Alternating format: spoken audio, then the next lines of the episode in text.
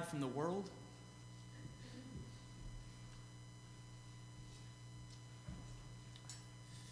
If you have your Bibles, turn with me to Mark chapter 9, starting in verse 36.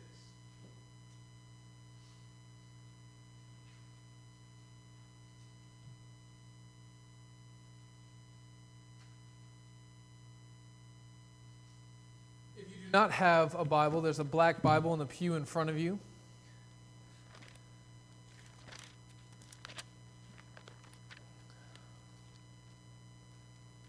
chapter 9, starting in verse 36. Before we read this, I want you to try a little thought experiment. This is one of a few thought experiments that we are going to consider today.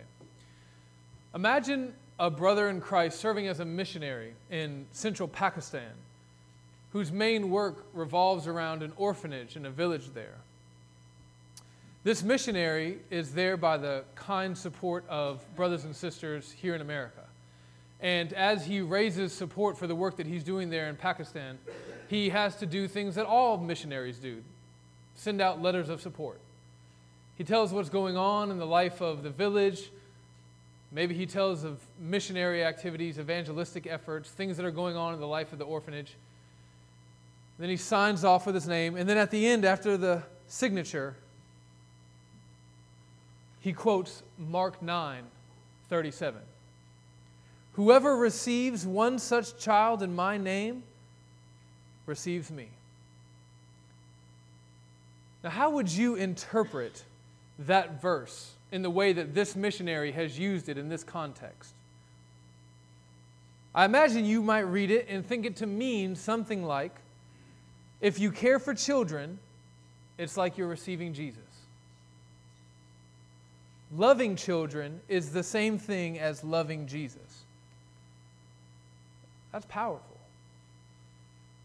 But is it accurate? When Jesus spoke the words from Mark chapter 9, verse 37, did he mean what the missionary means when he quotes Jesus' words from Mark chapter 9, verse 37? So join me now in reading verses 37 through 41. Whoever receives one such child in my name receives me. And whoever receives me receives not me, but him who sent me. John said to him, Teacher, we saw someone casting out demons in your name, and we tried to stop him because he was not following us. But Jesus said, Do not stop him. For no one who does a mighty work in my name will be able to soon afterwards speak evil of me. For the one who is not against us is for us. Truly I say to you, whoever gives you a cup of water to drink because you belong to Christ will by no means lose his reward. And we'll read verse 42. For whoever causes one of these little ones who believe in me to sin, it would be better for him if a great millstone were hung around his neck and he were thrown into the sea. Let's pray. Father, be with us now. Be with us through your word and by the power of your Spirit. Give us the ability to pay attention and to think and to receive your word with all of our faculties. We pray this in your Son, Jesus' name. Amen. Now, if you read verse 37 of today's text one way, okay, it might sound like anyone who loves and cares for children will go to heaven. Right? I mean, look at verse 37. It says, Whoever receives this child, and then at the end of it, it says, receives me. And if you receive Jesus, you don't just receive Jesus, you send you receive the one who sent Jesus, which is the Father. It sounds very much like salvation. The rest of the Bible, however, seems to teach us that we're not saved by works, even really, really good works like ministering and caring for and loving children. So, what are we to do here? Well, we should probably stop and make sure that this verse means what we think it means, but before we throw out what all the rest of the Bible says about how salvation works. I think in order to understand what Jesus is teaching us in today's text, we need to find the answers to at least three questions. So, my note takers, everyone who loves the points, who got their notebook out, Your points are going to be in the forms of questions today, Katie. Question number one What does Jesus mean by one such child? What does Jesus mean by one such child? Question number two What does Jesus mean by receive? Then finally, question number three What does Jesus mean by in my name? Question number one What does Jesus mean by one such child?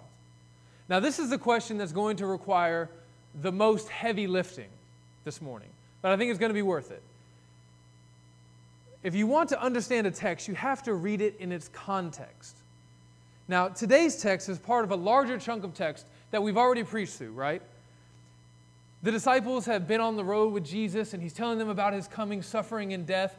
And rather than considering their Savior suffering and death, they start thinking about themselves. Who's the greatest? Who's going to be first? And Jesus goes, You guys totally misunderstand what it means to be great. You guys totally misunderstand how you go about achieving greatness. And then in the house, as he's giving this lesson, he grabs one of the kids that are running around. Maybe it's even Peter's child.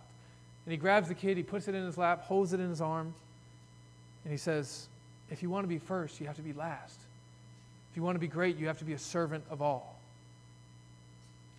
And then he says, Whoever receives one such child receives me. So it's clear here that the child is kind of involved with the rest of what's going on in the story, these themes of greatness and service. And he's connected somehow to the disciples and their desire to be great and their lack of a desire to serve. Now, the question that we need to ask is this Should we understand Jesus literally to be referring to children, or should we understand him to be referring to children metaphorically? That is, should we understand Jesus to be saying this? You need to receive, which is welcome, care for, bless, etc. You need to receive children who are under the age of 13 or 18, whatever it happens to be in your society. Or is Jesus saying that we need to receive people who are like children? Is Jesus speaking literally, or is he using this child as kind of a, a one word parable? Is he speaking metaphorically? Well, I think the answer is the latter, brothers and sisters. Now, in my first draft of this sermon, I had about a good 10 minutes of exegesis, just working through the text, just right here in these few verses in Mark to try to prove my point that this is what Jesus meant here. And then I did a sermon preview.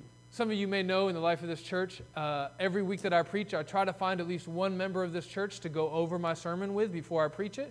I ask for feedback and advice. I ask them to tell me, hey, that was helpful, or I didn't understand that, or I think that's totally wrong. And I believe that the members of this church can actually help me do better in my preaching. Well, this week I did sermon preview with two members of the church, and as I was going through those 10 minutes of exegesis, I could just feel their eyes glazing over. I could just, we could feel the oxygen being sucked out of the room. And I was loving every last second of it because I could tell that we were losing them. And these are people who love that sort of stuff. I knew that I had to cut some of that out. So, for now, let me just give you two little tidbits from this text that I think should prove the point. If you don't find them convincing, find me or one of the elders after church to talk about it, and we'll try to help you. First, there are three whoever clauses. What I mean by whoever clauses, I mean that there's a statement that begins with the word whoever. You'll see them in verses 37, in verse 41, and in verse 42. If you have a pen or a pencil with you this morning and you're using your Bible and not the Pew Bible, you should just go ahead and underline those whoever's or circle them, right? Because those words are important. These whoever clauses show us that all of these verses are not distinct teachings from Jesus. Jesus is actually teaching the same thing. He's on the same theme, the same subject. In verse 41, the whoever clause reads like this For truly I say to you, whoever gives you a cup of water to drink because you belong to Christ will by no means lose the reward. So, the you in this clause, whoever gives you a cup of water, it's not referring to you. It's not referring to Grant or Miss Teresa or Miss Sandra. It's referring to the disciples who Jesus was talking to at this time. The disciples are the subject of the receiving of the water, not a child. Therefore, it makes sense that the one such child from verse 37 also refers to a disciple. Whoever receives one such child, that is a disciple, a believer in my name. There's a couple other things we could do to see that, but I think I might have lost some of you there. So there's another place we can look. It's in Matthew chapter 10, verse 40. Turn there with me if you have your Bibles open. Matthew, it's right before the book of Mark. You can get there pretty easily. Chapter 10, verse 40.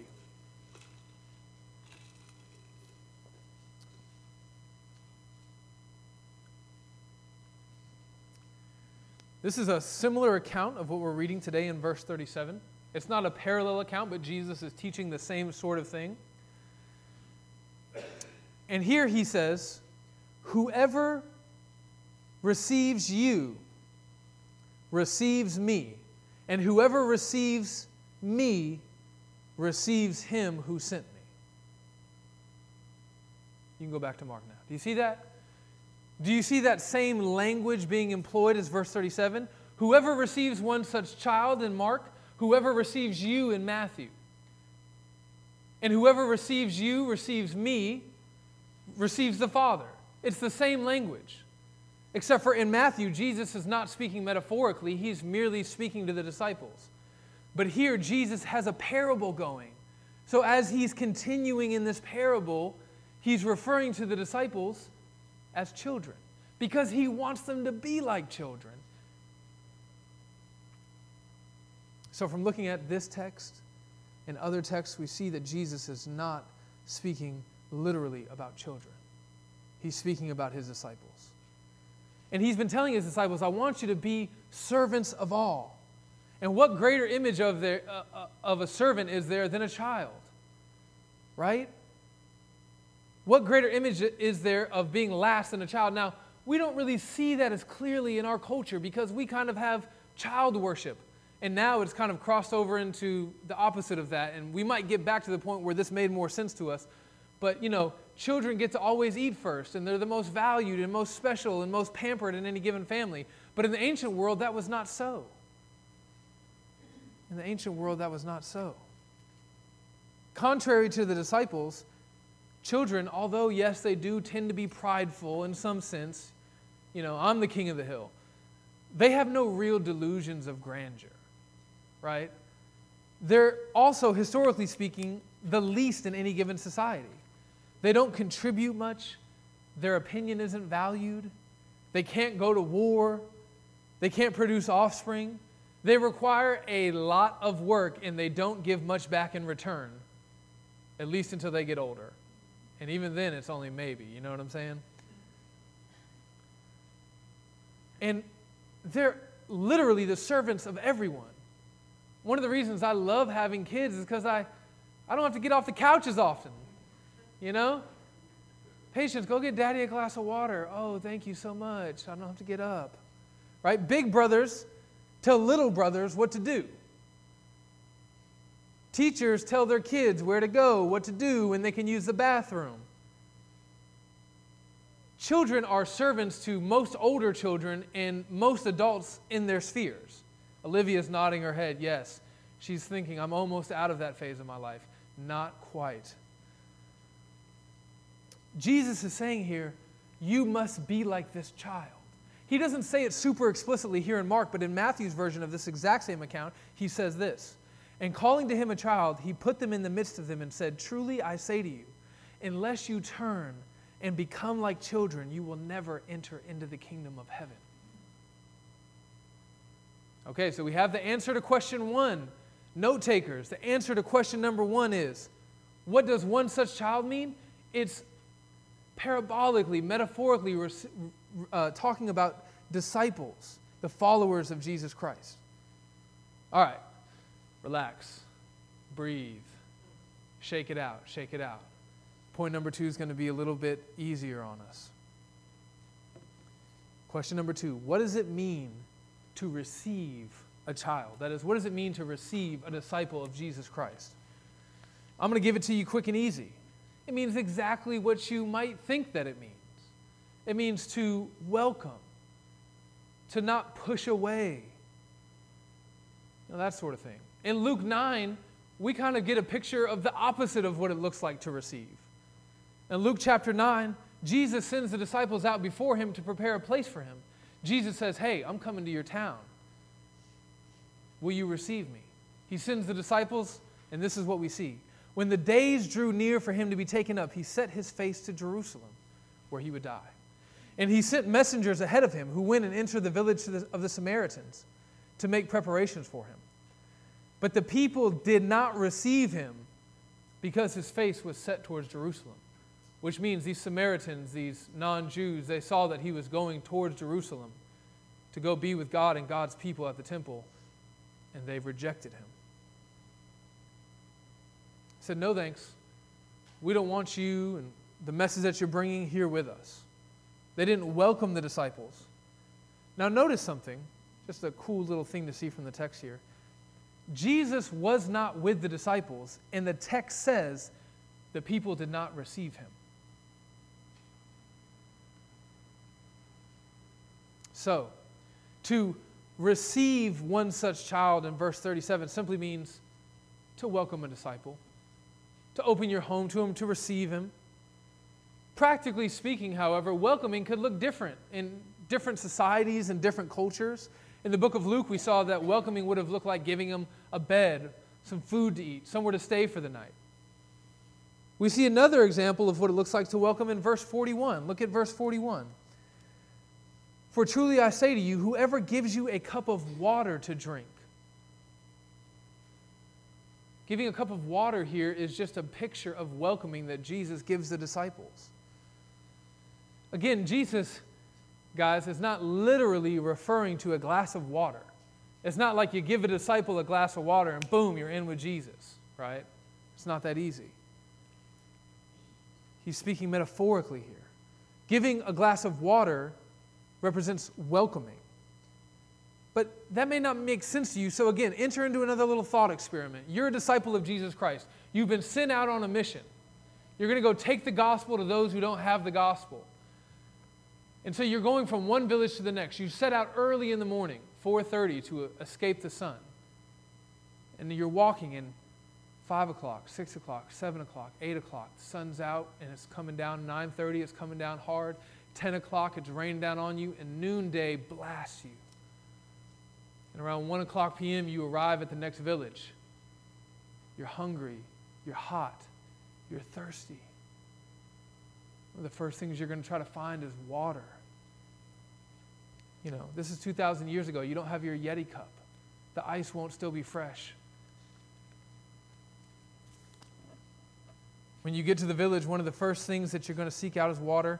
And if someone refuses to give you water, it's obvious that they're rejecting you. They're not showing you the hospitality that shows that they receive you and receive your message. But someone wouldn't merely give you water. That's kind of just a, a little, a lesser to greater sort of thing.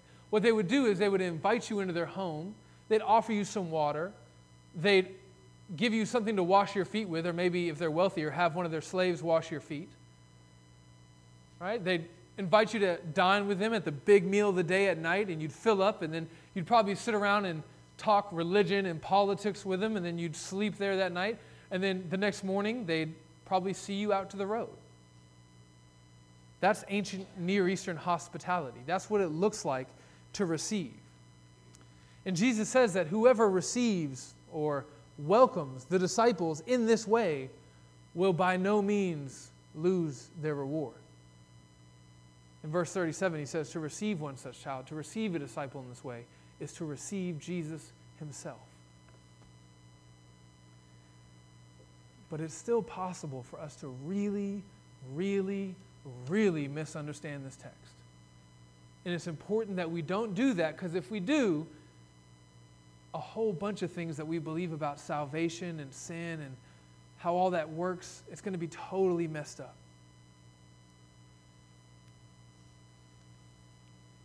If a group of pagans receives a group of disciples, have they received Jesus? Is there some eternal reward for them? here's an opportunity for another thought experiment.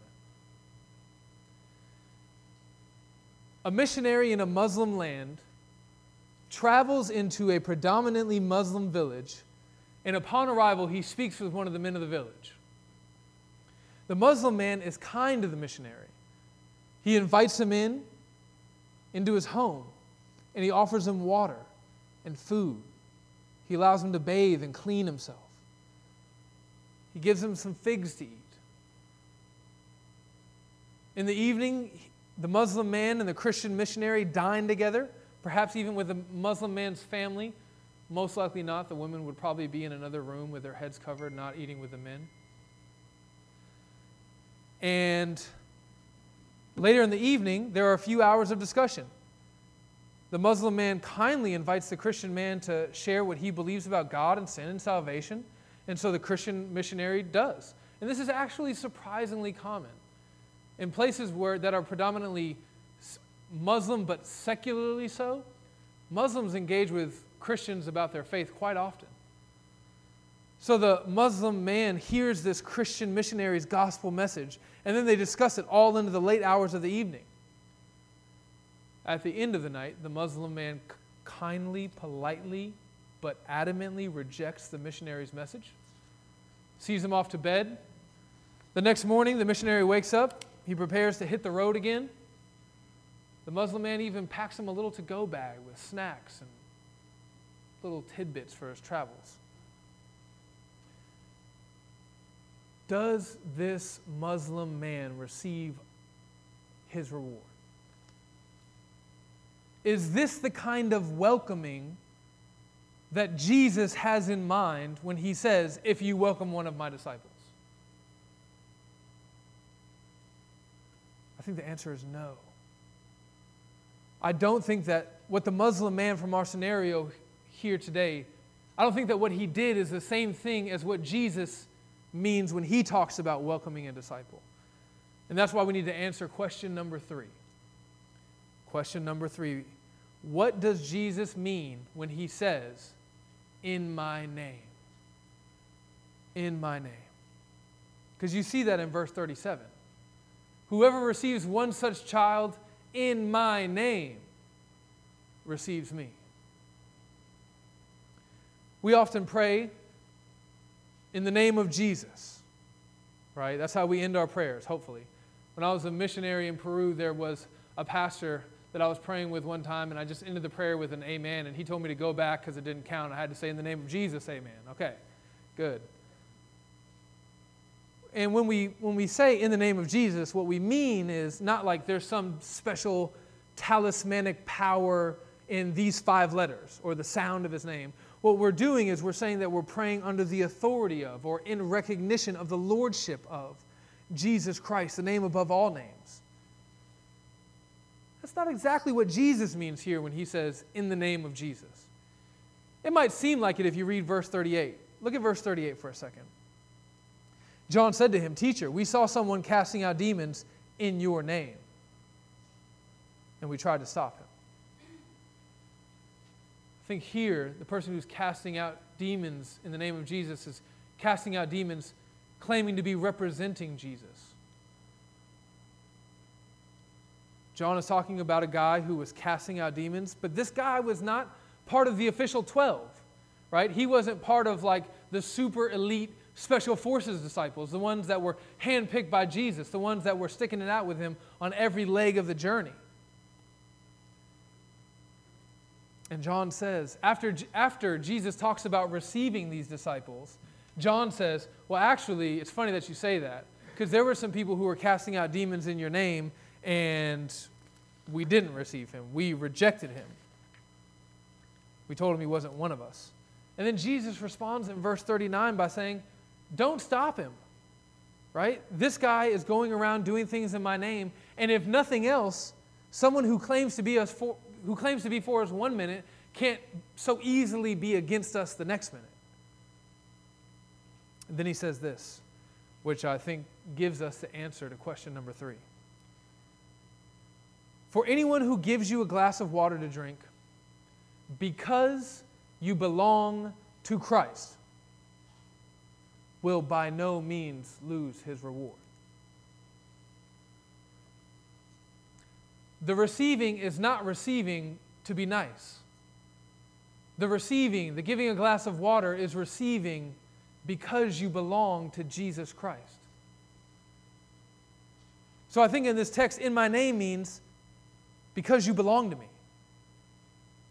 I think that when Jesus says receiving someone in the name of Christ, he's talking about an act of obedience that is coming out of belief in Jesus. This is a deed of faith.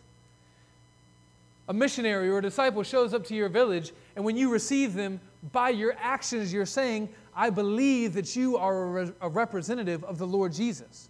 I believe that He has sent you and that you are one with Him.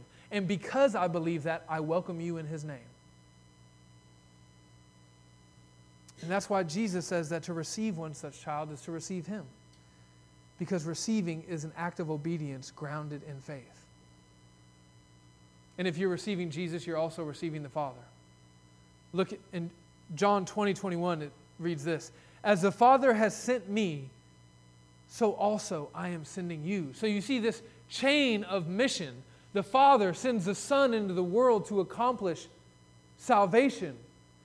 And then the Son sends the disciples into the world to proclaim the gospel of salvation. So to receive a disciple is to receive the one who sent the disciple, Jesus. And to receive Jesus is to receive the one who sent Jesus, the Father. Now, if we read verse 37 again, it might make a little more sense, right? I don't use amplified Bibles often. I don't have anything against them. I've just never even thought about using them. Uh, maybe if I looked into it more, I would have something against them. Give me time to study it. But one of the things that can be helpful is you come across words or phrases that you don't understand or you don't really know how they're being used. And like the Bible, the Amplified Bible will have a parenthesis next to the word with kind of like synonyms or similar thoughts and ideas to help you understand. So I kind of made my own little Amplified Bible version of verse 37. Whoever receives, parentheses, welcomes, serves, cares for, provides for, gives shelter to, trusts, in parentheses. One such child, parentheses, a disciple, a follower of Jesus, a child of God, a believer, a missionary, an apostle, in parentheses, in my name, parentheses, in faith that Jesus has sent them under his authority, in parentheses, receives me, parentheses, dis- demonstrates his faith through obedience, in parentheses. And whoever receives me receives not me only, but him who sent me. Now let's go back to the illustration earlier the illustration of the Muslim man. This Muslim man was receiving the disciples, but he was receiving them out of cultural custom. In Islamic cultures, receiving people with hospitality is a matter of honor, and it's actually a matter of pride, right? You're, you're serving other people, but really it's self serving. It's the thing to do. But the believer receives and welcomes apostles, missionaries, disciples, people who have been sent out by Christ in faith. And that's why it's different. Only those who are receiving disciples in faith will inherit their reward. Only those who receive disciples in faith are also receiving Jesus and the Father. I think that we have a good grasp on what's going on here. So now let's, let's look at some application, right? We just did a, a lot of heavy lifting, a lot of trying to figure out what the text means, and that's important because if we don't understand what the text means and then we try to apply it, we are going to apply it in all of the wrong ways. Think about the missionary from the opening, from the introduction of the sermon. So, if you want to have like a little subheader for application points, here's where you could do it. The first and most obvious application from a right understanding of this text is that we should not use it to teach people that they will be blessed for taking care of children. We should not use it to teach people that they will be blessed for taking care of children. Giving a glass of water or a blanket or an education, a backpack, or whatever to a child will not earn you a reward if you are not in Christ. Now, there are about a thousand ways from Scripture that we should reason that we could reason to argue that we should take care of children, that we should love children, that we should help children, children in general, orphans in particular. But we shouldn't use this verse to do that because that's not what this verse means. We should recognize that Jesus is not here putting children on a pedestal. Jesus isn't saying that if you love children, you're going to be eternally rewarded. Rather, Jesus is saying that we should love his followers, his children. And when we do, we're showing evidence of our faith. So you remember the introduction, right? Talked about a missionary putting Mark 9:37 to raise support for their, their work, their orphanage. What I'm saying here is that they should not do that. That's not what Jesus intended for it to mean. The second point of application has to do with unity. There is a kind of unity that Jesus has with the Father that he wants us to have with one another as his followers. In John 17, which we read earlier in the service, Jesus prays, I pray that they may be one, Father, even as we are one. I pray that they may be united, Father, even as we are united. He wants us to receive one another. Look at verse 50 real quick. All the way down to verse 50, which is the end of this kind of lesson that we're, we're not going to get there today. He says, Salt is good, but if the salt has lost its saltiness, how will you make it salty again? Have salt in yourselves and be at peace with one another. Be at peace with one another. The opposite of peace is what we see John doing in verse 38. John saw someone who was doing the work of the kingdom outside of his little circle, outside of his little clique, and he tried to shut him down. He tried to stop the work of God in that person because he wasn't part of his little circle. That's not unity. Rather than receiving that brother in Jesus' name, he rejected him. Notice, brothers and sisters, that John is more sectarian than Jesus. As is often the case, the followers of a particular movement are more harsh and severe and sectarian than the founder of the movement itself. You know, a liberal leaning guy tends to produce very, very liberal followers. A conservative leaning guy tends to produce overtly conservative followers. Jesus is certainly sectarian, but it seems like his disciples is more sectarian than he. Jesus is okay with more than one group of people working in his name. Not every follower of Jesus has to work arm in arm. It would be great if we could all do that. But here, just practically, you can see that it, it's not happening. Later in the, your Bibles, as you read Acts chapter 15, you're going to see Paul and Barnabas, right? These, this, you would think like the chain that couldn't be broken, you know, this father and son relationship. They split ways before a missionary journey over an argument about philosophy of ministry stuff. As you read the rest of the New Testament, you get clues that they ended up reconciling, but they weren't able to kind of work together for a time because of disagreements. Some argue that denominations are from the devil. I'm sympathetic to that argument, although I don't agree with it. Nevertheless, here we see that Jesus is, in some sense, okay with groups of his followers working independently of each other right? He doesn't think everyone needs to be in the same place at the same time doing the exact same thing in the exact same way. That's not the most important thing. The most important thing is that, at least in relation to one another, that we love one another, we receive one another, that we're willing to serve one another. That's the reason why we can do evangelism with the PCA church down the street, even though we think they're dead wrong about baptism. That's the reason why we can do a pulpit swap with Point Mallard Baptist church down the street, even though the odds of us ever coming together to form one church are pretty slim, we can still co labor together. We can receive one another in love. We pray for other churches every single week in the life of this church. You heard it this morning. Our brother Russell Berger prayed for three gospel preaching churches in this city this morning. We do so because we think, in one sense, there's many reasons why we do it. One of the reasons is because we think it displays love and unity for other people who have been purchased by Jesus Christ, but for whatever reason don't want to come here and worship with us. Maybe my preaching is long winded. Maybe they don't like three prayers in one service. Maybe they think Grant doesn't know how to play guitar. I don't know. Maybe it's the blue carpet. Whatever reason they're not here with us this morning, that doesn't mean that we can't love them and support them and receive them. We pray for other churches because we believe that the Holy Spirit is alive and active outside of these four walls. To be clear, I think the Holy Spirit is alive and active within these four walls, but not these four walls only. We believe that the Holy Spirit is alive and active outside of our denomination. Denominations can be good and helpful, and strategically they can be useful, but it's like a shell that we should be free to cast off at any moment in order to unite with our brothers and sisters in Christ. We think that praying for other churches is the opposite of John's sin in today's text. John says, They're not with us, so their work isn't valid.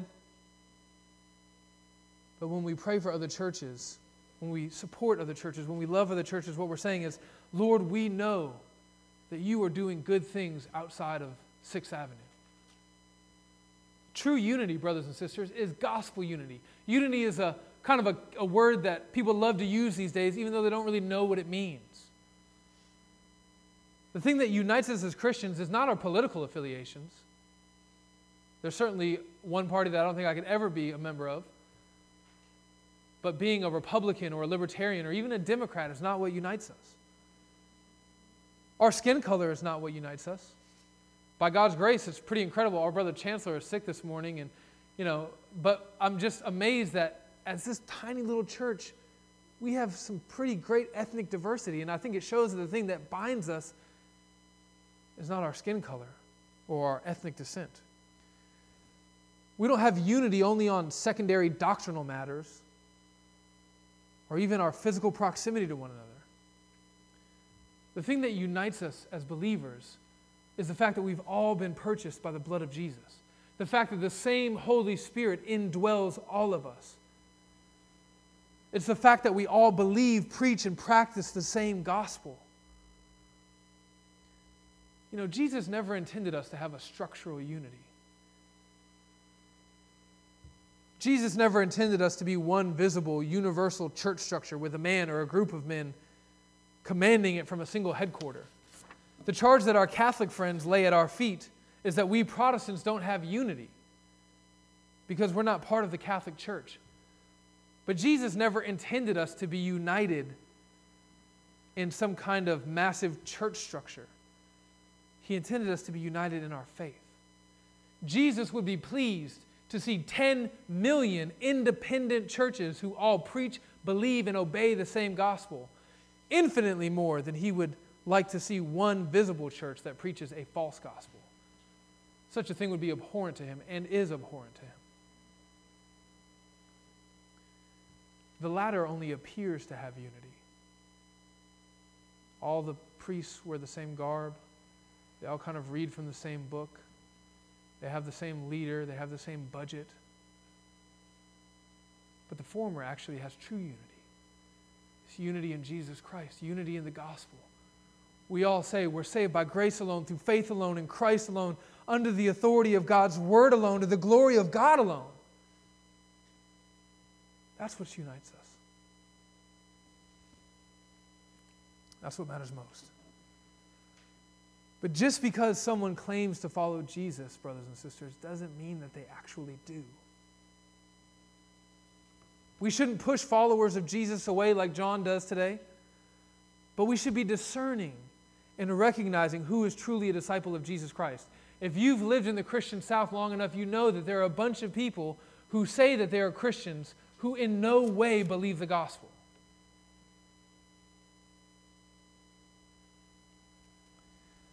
There are some who are with us, and there are some who are against us. That's what Jesus says. He says, if they're not against us, they're for us, which implies that there are some against us. Some are against us in very harsh, obvious ways, and we're starting to feel that more and more in America. Cake bakers, wedding photographers. I had a man the other day just kind of lay into me because I was a Christian, just out of nowhere. I don't think that would have happened 20 years ago. But there are some who are against us who even claim to be with us, who claim to be for us. They claim the name of Jesus, but they, they only use it for greedy gain or political power. They use the name of Jesus to advance their political or moral agenda, but they don't belong to Jesus. They're working actively against the gospel and what they teach about matters of human sexuality or the deity of Jesus Christ or any number of things. Such people should be rejected. Doesn't mean they shouldn't be loved. But the way that we love them is to evangelize them, not to call them brother or sister. In today's text, Jesus isn't rebuking John for pushing away a wolf. He's rebuking John for his sectarian attitude that is the result of pride, who just automatically assumes that this person who claims the name of Jesus isn't really a follower of Jesus. You see that in the language even that John uses. He says, We tried to stop him because he wasn't following us. Us, John? Us? How about he wasn't following you, Lord? John thinks that there's this club that he's a part of that nobody else can be a part of. And, brothers and sisters, the American church is plagued by these same sorts of issues that we're reading about today. We too easily receive those who should not be received, and we too easily reject those who should not be rejected. A popular pastor votes Democrat in an election and then he tweets about it. And now, rather than assuming that perhaps he just made a poor political decision, we say that he's not even a Christian. We take a picture of throwing his books in the trash can and post it on social media. A missionary doing good gospel work asks for financial support, but because he's not a part of our denomination, we have nothing to offer him or her. Meanwhile, missionaries from our own denomination may be receiving support who are doing nothing in any way to advance the gospel and who may, in fact, be actively working against it. Receiving for the wrong reasons, rejecting for the wrong reasons. Even though there are people who are against us, even amongst those who claim the name of Christ, we should still strive for generosity, not suspicion. We should be discerning, but be welcoming and warm. This is a danger that our church is going to have to deal with, brothers and sisters, because we care about theology. We think doctrine matters. We think that what you believe about God and man and sin and salvation, all of that really matters. And you know what happens? When you think that that stuff is important, you read and you study and you learn. And then usually you become prideful. And then you start rejecting people who don't understand salvation in the same way that you do. And you reject them outright. You forget the fact that not long ago you yourselves needed to be discipled in such things.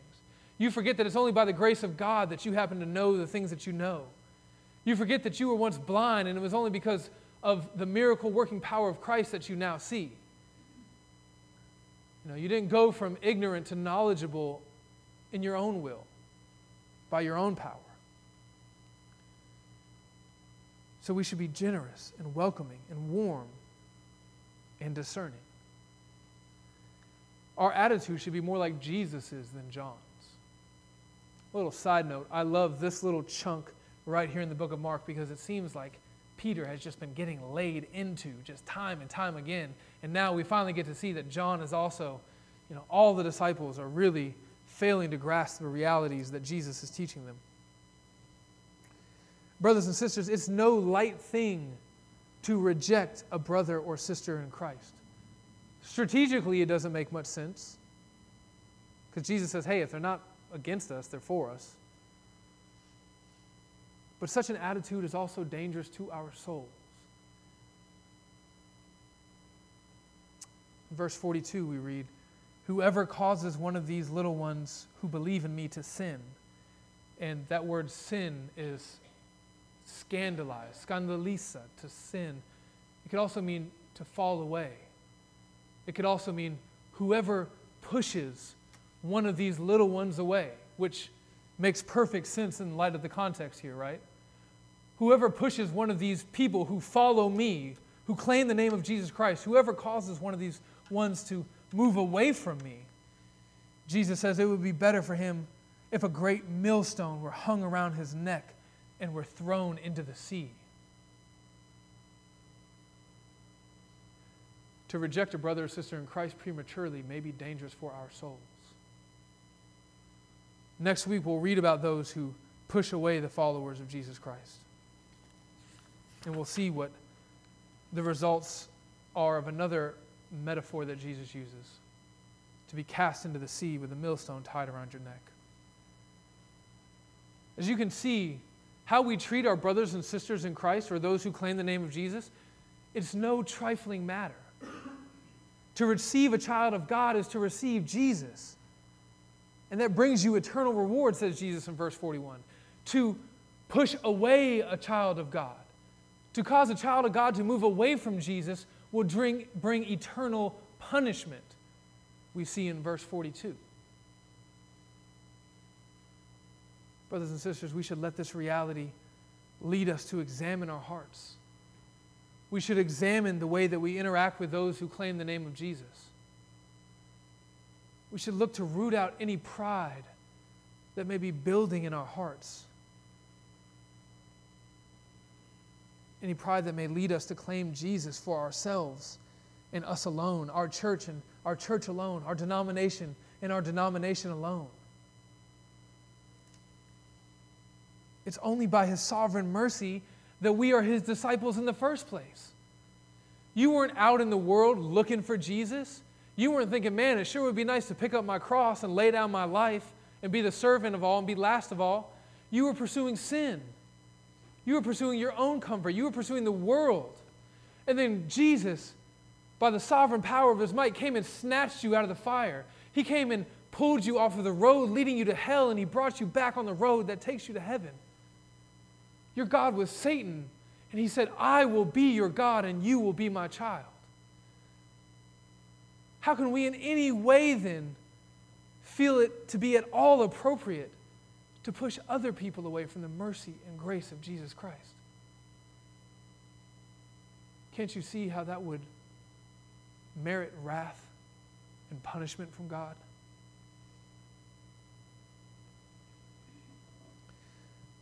Jesus says, By this, speaking of our love for one another, everyone will know that you are my disciples. When we mistreat or push away or do not welcome our brothers and sisters in Christ, we are preaching a false gospel to the world with our actions. If you're here this morning and you're not a Christian, you should know that sometimes brothers and sisters treat each other poorly. And when they do, the parent reprimands and punishes and sometimes threatens. But it's all for the sake of reconciliation. If you do not belong to Jesus, you're like the family friend who's sitting there awkwardly in the living room while the family has an argument, has to hash it out. But I hope you notice something today. The way that we love each other in the family of God is by telling each other the truth. We warn each other, we rebuke each other, we encourage one another, and then we forgive one another. And when we tell each other the truth, at our best, it's to build each other up, not to prove a point or to tear each other down. Everyone in this room should hear this truth. If we do not belong to Christ, we are in very great danger the likes of which that we cannot even begin to imagine right now. If you don't know what I mean by that when I speak of danger, we'll be talking about that for over an hour next week. So join me next week as we continue to dig into Mark chapter 9. Let me pray.